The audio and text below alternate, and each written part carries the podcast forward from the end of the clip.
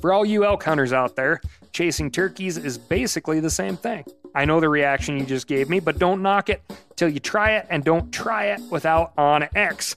The Hunt app will not only help you find new areas on public ground, but I use it to find out landowner info to get permission on private ground that I see birds on as well. OnX Hunt has a special offer for you. Use code CAL to receive 20% off your membership at onxmaps.com slash hunt and find more birds this spring. I'm sure a lot of you guys remember the old ceremonial hunting tradition of eating the heart out of the first animal you kill. Meat from those organs are among the most nutrient rich foods on the planet. You can get those same benefits your ancestors craved via convenient daily capsules from Heart and Soil. Find out more at heartandsoil.co. And remember, use code MeatEater for 10% off your purchase. There's nothing like snook hook sets at dawn or catching a tarpon in the moonlight. Find your next fishing trip made easy on fishingbooker.com and experience the magic of the Sunshine State or any other destination on your fishing bucket list. Book a blue water adventure in search of sailfish or go snapper fishing with the kids. With over 6,000 captains and trips to choose from, planning your next one just got a whole lot easier. Download the Fishing Booker app on the Google Play or App Store or visit them online at fishingbooker.com to book your trip today.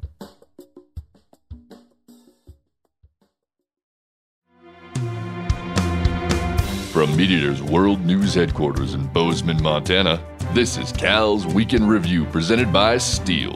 STIHL products are available only at authorized dealers.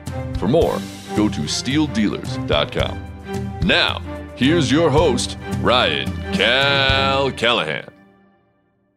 A new study published by researchers at Virginia Tech has found that the soap you use can determine whether or not you're attractive to mosquitoes.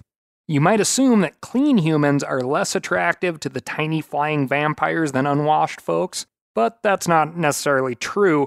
In fact, the study found that some brands of soap actually make people more likely to get bitten. Here's how one of the researchers put it The fact that we are taking those flowery, fruity smells and putting them on our bodies means that now the same object smells like a flower and a person at the same time, it would be like wrapping up and smelling something that was like both coffee and muffins. Very appealing. You know, if you're a coffee and muffin type. Mosquitoes are attracted to flowery smells because when they're not ruining your hike by sucking your blood, they're supplementing their sugar intake with plant nectars. Like all good scientists, the study's authors didn't offer a simple answer. Floral soaps are probably a bad idea, but it depends on how the soap interacts with your unique odor. Washing with Dove, Dial, and Simple Truth soap increase the attractiveness of some, but not all. By contrast, washing with native brand soap tended to repel mosquitoes, but that was not always the case.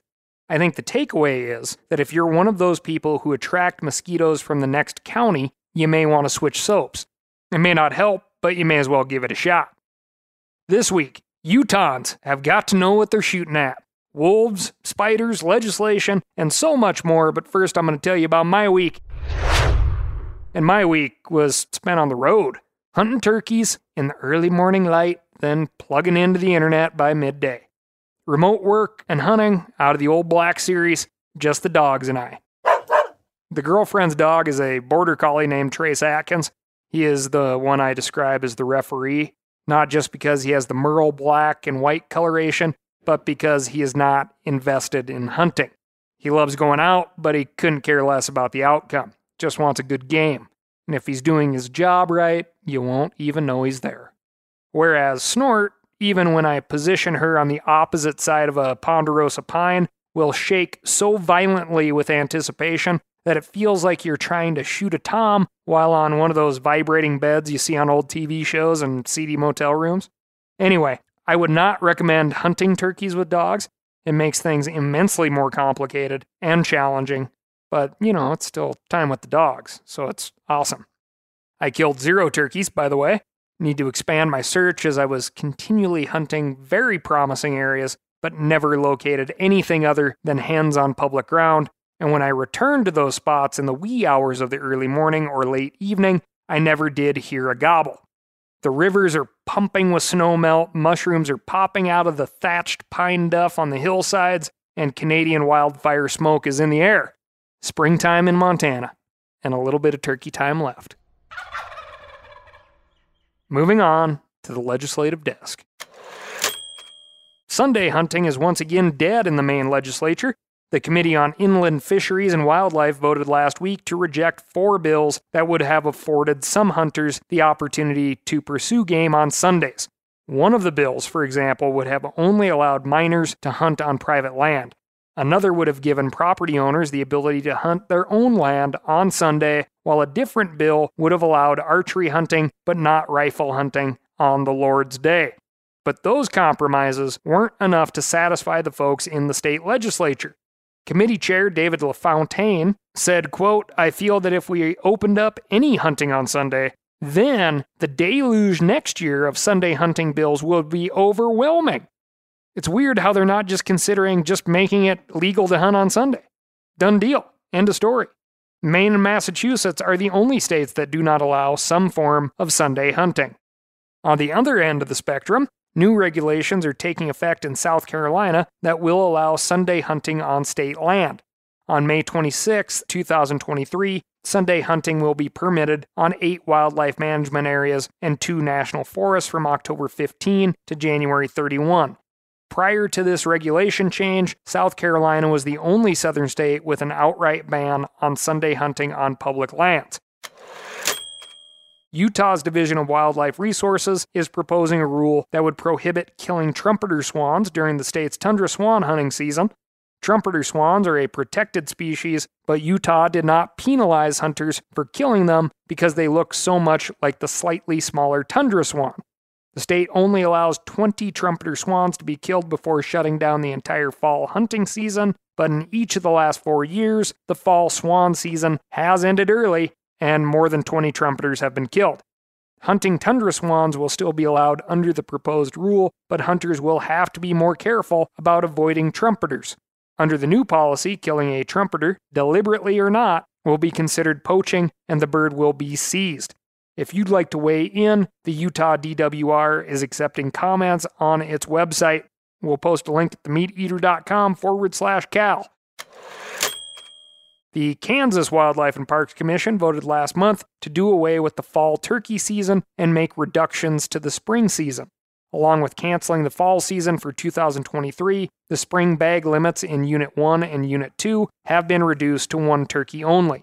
Permits in Unit 4 will no longer be valid in adjacent units, and non resident permit quotas are established in each hunting unit. The move comes as turkey populations have shrunk in many states, and biologists have struggled to come up with a definitive reason why. Staying in Kansas, the Wildlife and Parks Commission is proposing a new regulation to decrease pressure from non resident waterfowl hunters. The proposal would limit non resident hunting on department lands and waters to Sunday, Monday, and Tuesday through the current Kansas season structure. This would also carry over to U.S. Army Corps of Engineers and other federal lands. Resident waterfowl hunters have been reporting decreased satisfaction, and commissioners believe non residents are partially to blame. They report that they are seeing more large groups of non residents stay for longer periods of time, and they're hoping these new restrictions will give residents less competition. In Nevada, the state Senate passed a bill that would designate the wild Mustang as the official state horse. This may not sound controversial, but a host of outdoor and conservation groups, including Ducks Unlimited and the Theodore Roosevelt Conservation Partnership, have come out in opposition to this bill. They point out that the wild mustangs and burros are not native to the continent, much less the state, and have degraded rangeland and damaged ecological health. They sent a letter to Assemblywoman Selena Torres that says, in part, in our view, offering greater legitimacy to the inhumane overpopulation of feral horses on the landscape would be detrimental to our diligently managed wildlife and natural resources, as well as to the horses themselves. The bill, SB 90, is currently before the Assembly Committee on Government Affairs. You can contact www.leg.state.nv.us, where you can find your legislator, and contact the Assemblywoman. Moving from the state to the federal level, Republican Senator Chuck Grassley has joined forces with Democrat Senator Cory Booker to introduce the Conservation Reserve Program Reform Act. This bill would prioritize enrolling marginal farmland in CRP rather than prime farmland. Proponents say this change would generate more durable wildlife and environmental benefits while reducing competition for productive farmland between the U.S. Department of Agriculture and farmers. We've covered the CRP, which stands for Conservation Reserve Program, on this program before. It's a federal land conservation initiative that compensates farmers with an annual lease payment in exchange for removing land from agricultural production for a fixed period of time. These new reforms would incentivize farmers to enroll marginal farmland that probably wouldn't be good for crops, but would still make excellent grassland habitat. If you know anything about politics, you know that if Chuck Grassley and Cory Booker can agree on a policy, it can't be that bad. In this case, the CRP Reform Act is also supported by groups like Pheasants Forever, TRCP, and Ducks Unlimited. Get on the phone with your U.S. representative and senators and let them know that you want the CRP Reform Act included in this year's Farm Bill. Last one for you. At the beginning of April, the Bureau of Land Management proposed a new rule that would add conservation to the list of uses acceptable under the agency's multi use mandate. Basically, it would allow conservation groups and businesses to lease land for conservation in the same way that mining or cattle companies lease the land right now. The proposal has stirred quite a bit of controversy, including a bill in Congress that would block the rule and opposition from a group of U.S. senators. The agency has also received over 30,000 comments online. Now, concerned citizens can take their engagement a step further by attending one of five meetings happening across the country. Two of the meetings will be virtual, one of which was already held on May 15. The other virtual meeting will take place June 5th. Then there will be meetings in Denver, Albuquerque, and Reno on May 25, May 30, and June 1, respectively. If you'd like to weigh in on this fundamental change to how the BLM manages our public land, try to attend one of these meetings. I'm still trying to get more information on this. Thank you to everybody who wrote in. Right now, I think this is great as long as there can be overlapping permitting. For example, if you are a public land hunting outfitter, let's just say, you can operate on Bureau of Land Management ground that is held under, let's say, like a grazing lease already. Okay. So even though it's leased by somebody who's grazing that ground, you can lease it as an outfitter to guide clients out there to kill, you know, deer, elk, antelope, birds, whatever. So, whatever your state allows. If these conservation leases would prohibit what is now like historical use from other businesses, logging, grazing, mining, then that's just going to cause a bunch of controversy. Obviously, if there's a tract out there that needs to be rested because it has already been mined and reclaimed, then that would be a great use of like an exclusive conservation lease. And obviously, if these conservation leases have to allow public access and public hunting, then, you know, my ears would be much more open. Again, I'm still trying to find the ins and outs of this stuff, and I'll get back to you with a full report. Sound cool? Cool. Which of you listening right now took a class in school about Family Finances 101? No one? Yeah, me neither. Just like the importance of a will or college savings plan or even life insurance or estate planning, we have to know these things. But how do we figure it all out? That's why I'm excited to partner with Fabric by Gerber Life. Listen, one of the few things expected of you in life is to not let other people pick up after you. That's why I have life insurance to make sure my stuff is taken care of even when I'm gone. Fabric by Gerber Life is term life insurance you can get done right here, right now. You could be covered from your couch in under 10 minutes with no health exam required. Join the thousands of parents who trust Fabric to protect their family. Apply today in just minutes at meetfabric.com slash cal. That's meetfabric.com slash cal. M-E-E-T fabric.com slash cal. Policies issued by Western Southern Life Assurance Company, not available in certain states. Prices subject to underwriting and health questions. Now, a lot of you guys are familiar with the old hunting tradition of eating, you know, some organ, the heart or a chunk of liver off the first animal you kill. I had that when I was a little kid, and it was a big deal. Organ meats were always prized by frontier people who knew the importance of getting a lot of different minerals and nutrients. And as often is the case, those guys were onto something because organs are among the most nutrient rich foods on the planet. And you can get the same benefits your ancestors craved via convenient daily capsules from Heart and Soil made exclusively from regeneratively raised, grass fed, and finished cattle. Heart and Soil's unique freeze drying process means all those important nutrients are trapped in, ensuring you experience every one of the benefits of nature's superfood in a clean, convenient, taste free capsule. Find out more at heartandsoil.co and make sure to use code MeatEater for 10% off your purchase. That's heartandsoil.co. Use the code MeatEater. For all you elk hunters out there, chasing turkeys is basically the same thing. I know the reaction you just gave me, but don't knock it till you try it and don't try it without OnX. The Hunt app will not only help you find new areas on public ground, but I use it to find out landowner info to get permission on private ground that I see birds on as well. OnX Hunt has a special offer for you. Use code CAL to receive 20% off your membership at onxmaps.com slash hunt and find more birds this spring. Moving on to that uh, funky panhandle state, Idaho. Idaho has finalized a plan to reduce the wolf population in the state by as many as 700 wolves. You may remember back in 2021 when the state legislature passed a bill to liberalize wolf hunting and trapping in an effort to reduce the population, so they say.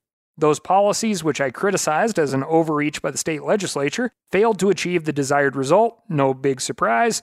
The wolf population has remained stable since the law was passed, and only a few hunters use the expanded means of take. At the same time, the Idaho Department of Fish and Game has been developing a plan to return the wolf population to the original management goal. When the species was delisted in the Northern Rockies in 2011, the U.S. Fish and Wildlife Service set Idaho's population goal around 500 wolves. Current surveys have determined that there are about 1,200 wolves in the state, so the management plan is designed to reduce that population by about 700 individuals. But that's easier said than done. In 2021, hunters and trappers harvested 411 wolves. That's enough to keep the population stable, but not enough to shrink it. In order to get the population down to 500 by 2028, Idaho Fish and Game estimates that they'll need to harvest an additional 100 wolves every year over the next six years. The plan outlines three primary ways to increase the wolf take. First, Idaho Fish and Game will try to expand the number of wolf hunters in the state by launching a program that reimburses successful wolf hunters for hunt related expenditures. It doesn't name specific expenditures, but presumably those would include things like the cost of gas, food, lodging, and tags. Note that the reimbursement program would only be for successful wolf hunters, which should encourage folks to hunt harder and longer. Second, the plan calls for an aggressive, lethal response to livestock depredation. Rather than take out one or two wolves that are suspected of killing livestock, the plan allows wildlife managers to take out entire packs.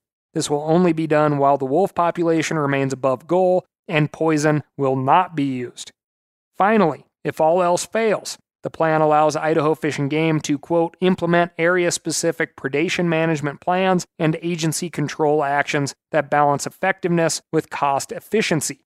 These actions will be focused on areas where wolves are having unacceptable impacts on ungulate populations or livestock, or where wolves become established outside of suitable habitat.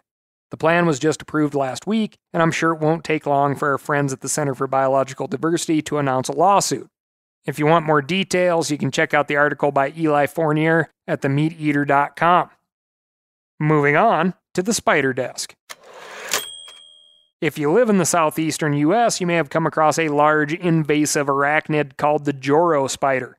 How they've managed to be so successful in North America is still up for debate, but a new study suggests that an unexpected superpower may keep them out of harm's way. Joro spiders are native to Japan, Korea, Taiwan, and China, but they hitched a ride on a shipping container at some point in the last 20 years and were first documented in the US in Georgia in 2013. Since then, the species has spread prolifically across the southeast, and some research suggests that they could spread up the eastern seaboard. They're large spiders that can be up to 3 inches across with their legs spread. They have a yellow body and alternating yellow and black bars on their legs, and you may have seen them with webs stretched between power lines, stoplights, or gas station pumps. You might assume that a large, highly invasive spider is aggressive. To outcompete other spiders, they probably throw their weight around a little. They aren't afraid to get rough and tough at the local bar, so to speak. Actually, the opposite is true. Rather than being aggressive, a new study from the University of Georgia found that Joro spiders may be the shyest spider ever documented. By shy, I don't mean they're afraid of social settings or insecure about a new haircut. Researchers compared more than 450 spiders' responses to a brief and harmless disturbance across 10 different species. Researchers used a turkey baster to briefly blow two puffs of air on each spider. While most spiders froze for less than a minute before resuming their normal activities, the Joro spiders remained motionless for more than an hour. They basically shut down and waited for the disturbance to go away. Like for real. How this crippling shyness has helped them spread so rapidly is still a mystery, but scientists have some theories. One is that it allows them to live where other spiders can't, like white-tailed deer and raccoons. Joro spiders do well around human infrastructure. They frequently build their webs on telephone poles or stoplights, and researchers think their shyness helps them cope with the barrage of noise, vibrations, and visual stimuli they encounter in urban settings. Their prolonged freeze response could help the Joro spiders conserve energy rather than constantly stopping and starting like other spiders do. This theory also suggests that Joro spiders aren't displacing other native species. They're spreading because they have a high reproductive capability and can occupy areas other spiders don't. To return to our spider bar, they're like the guy who's happy to drink alone rather than the guy looking for a fight on the dance floor. Tortured metaphors aside, Joros aren't a danger to pets or humans. They may look scary, but they don't bite unless cornered, and their fangs aren't long enough to puncture your skin. So, you know, quit whining about it. No, I'm sure they're doing some sort of damage just by taking food away from other spiders. Um, hopefully, they just, you know, focus on ticks and mosquitoes. Moving on to the mining desk. A conservation group working to stop a gold mine along the border of Yellowstone National Park. That's right, Yellowstone, the national park, not the TV series, announced last week it plans to buy out the proposed mine for 6.25 million. The Greater Yellowstone Coalition says it's already raised 3.9 million and has entered into a tentative agreement with the Crevice Mining Company to purchase the mine, but it needs another 2 million to finalize the agreement by October 1, 2023. If successful, the effort would extinguish the last real and significant mining threat on the border of Yellowstone National Park forever, the coalition said in a statement. The group is seeking to purchase the mineral rights, leases, and claims to 1,368 acres of land on Crevice Mountain, which rises above the Yellowstone River in the town of Gardiner, Montana. The mine is outside the border of Yellowstone Park, but the group argues that the mine and associated roads and infrastructure would damage the park's ecosystem. Yellowstone National Park Superintendent Cam Sholly said in a statement that 100 years ago, a mining project north of the park left, quote, a legacy of toxic waste severely contaminating the Soda Butte Creek, making it the most polluted stream entering Yellowstone National Park. Along with fears of similar contamination, the Greater Yellowstone Coalition worries about wildlife within the proposed mine site itself. This area provides habitat for grizzly bears and also serves as a migration corridor for the park's wildlife, including elk, mule deer, bighorn sheep, and bison. And, of course, the group appeals to Yellowstone tourists who don't want to see a mine during their excursion into the wilderness. I'd put wilderness there in quotes and remind you that uh, it's a lowercase w, not a capital. The coalition writes Imagine driving through the northern entrance of Yellowstone National Park, and instead of an expansive landscape dotted with wildlife before you, there is an industrial mine site full of heavy equipment and floodlights scarring the mountainside above. Their success will depend on their ability to raise money. Sometimes that's the harsh reality of conservation. If you have enough dough, you can save a lot of land. If you'd like to drop a few bucks into the hat, visit greateryellowstone.org. Moving on to the Cougar Desk. Colorado Parks and Wildlife euthanized a mountain lion last week after it attacked an 11 year old girl who was checking her family's chicken coop. The cat swatted at the girl's face and left a puncture wound on her cheek, but fortunately did not do any additional damage. The cat was euthanized per the department's policy on human animal attacks. The girl had been checking her chickens on the evening of May 11 when she noticed a dead chicken on the ground outside the coop. When she opened the door, she was hit with a paw belonging to a 30 pound subadult female mountain lion. Cat swatted at her face, but did not pursue her when she ran away. Wildlife officials believe the cat was acting in self defense rather than in a predatory manner, but they still killed it when they arrived and found the animal in the coop. The cat's remains were sent to a lab to test for rabies, bird flu, or some other infection that may have influenced its behavior. You may recall another recent incident of a cougar in Colorado that swatted at a man's head while he was soaking in a hot tub. Colorado Parks and Wildlife stressed that these incidents are not related and cougar attacks remain extremely rare. In fact, there have only been 28 cougar attacks in Colorado since 1990, three of which were fatal. If you ever find yourself face to face with North America's largest feline, don't run. You'll trigger its prey drive. Instead, back away slowly and speak in a deep, clear voice. If that doesn't work, make as much noise as you can and look as big as you can. If the cat actually charges, fight like hell. You see, I made it through an entire cougar story without, you know, making the joke that I usually do. People can change. I know I'm jumping around on you here a little bit, but I'm going to bring up my own state's Montana Fish, Wildlife, and Parks. They've been having some issues drawing tags, which is something many of us really, really look forward to. Out of a perverse sense of, uh, I don't know, like uh, you like to get kicked in the face, right? It's like uh, waiting for Christmas morning. There's packages under the tree, but when you open yours up, it's like uh, a stink bomb or something every year because you don't draw anything. But you really look forward to the idea that you, as a good conservationist, will eventually draw something. Well, I'm going to jump around here. If you recall, a few years back, the state of Idaho overdrew on very important tags like bighorn sheep. And people within the Department of Fish and Game caught the error, but they had to call individuals back and say, hey, unfortunately, we didn't stop the drawing in time. So the tag that you drew actually goes back into the pot. You did not draw. We're very sorry. It was an egg on the face moment, but they were able to walk that back. Well, here in the state of Montana, for reasons unexplained, they managed to overdraw on ewe bighorn sheep tags, male bighorn sheep tags, and bull moose tags. However, the only tags that they're walking back, or attempting to anyway, are the ewe bighorn sheep tags, which are way easier to draw. Yes, taking ewes out of the population have long term population effects that taking rams out of the population don't have, but fewer people put in for them, they're easier to get. And the state of Montana, in its wisdom, has decided to not rescind the highly coveted ram bighorn sheep tags. They have also decided to not rescind the overdrawn and highly coveted bull moose tags.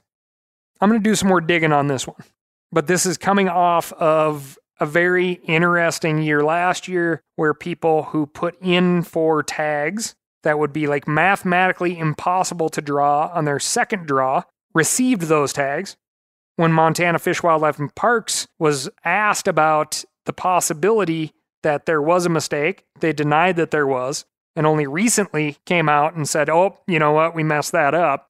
And it irks me, ladies and gentlemen. It just does.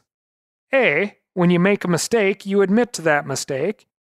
B, you better have a darn good reason as to why you don't tell people that that bighorn sheep tag that they drew is actually not theirs. have a reason as to why this fits into the long term management plan for those areas.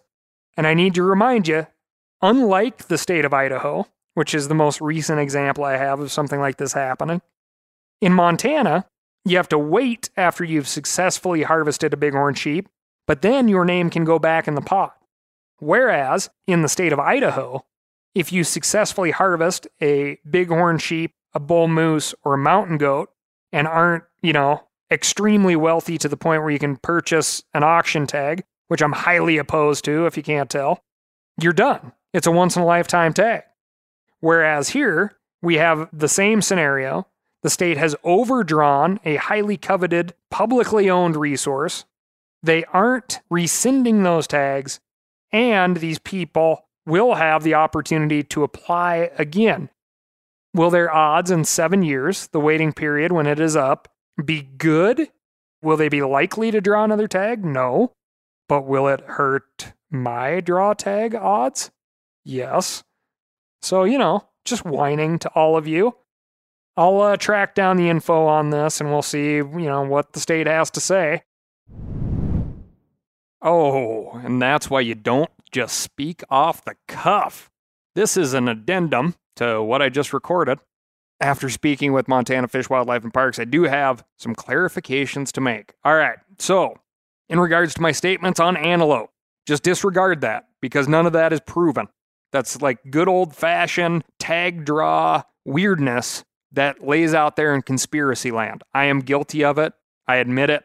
Run me up the flagpole. In regards to the big game draw tags, the coveted moose and sheep tags that I spoke of, this is apparently what happened. There is a database that informs regulations where updated population information, like sustainable harvest, is inputted. Then there is the tag draw database. Information from the regulation database has got to be transferred into the tag draw database. That information is subject to, you know, humans. And there was a mistake. After deliberation with the biologist or biologists, it was found that these populations could sustain the additional harvest and specifically the additional male harvest. And that's why these individuals who drew the tags were allowed to keep the tags. All right? That's the official rule. If that's not satisfying to you, I get it. I really, really do. Now, the other point that I got confused on, there was a uh, very Montana specific article, but any state that deals with like bonus points and preference points, something that I wholeheartedly despise. There's an article that came out in the Billings Gazette which turns out some great conservation, state conservation news here in Montana regarding a bonus point situation where the state was approached saying that there was an issue with bonus points, and that issue was being that people were issued too many bonus points. The state said, no, that's not the case. But then when folks dug in, it was in fact the case, and um, it all just kind of mountains up to what the heck is going on? Right? We've been invested in these coveted tag draws since we were 12 years old. And it's just not something that we like to see messed with. The reality is that we're talking about like infinitesimal, really insignificant mathematical dividends here that would influence my ability to draw a tag. And as I spoke with FWP and told you earlier on this same podcast, you know what irks me is when you factor in my bad luck that after these people kill their mooses and sheeps, they're going to be back in the same tag draw competing with me in seven years. Right? So it's just me. I'm crying to you. Anyway, uh, everyone, please thank Phil for inserting this at the end of a very long day. Please write in to ASKCAL, that's Ask Cal, at themeateater.com and let me know what's going on in your neck of the woods. You know, I appreciate it. Also, I uh, didn't have a, uh, a stump, you know, anything to uh, put underneath the jack on the old camper this week, so I took out a clean, quiet, battery operated STIHL chainsaw, zipped up log sitting on the side of the road, and made myself a little jack stand. If you want that type of convenience, check out www.stihldealers.com and find a local knowledgeable STIHL dealer near you. They're going to get you set up with what you need, and they won't try to send you home with what you don't. Thanks again, and I'll talk to you next week.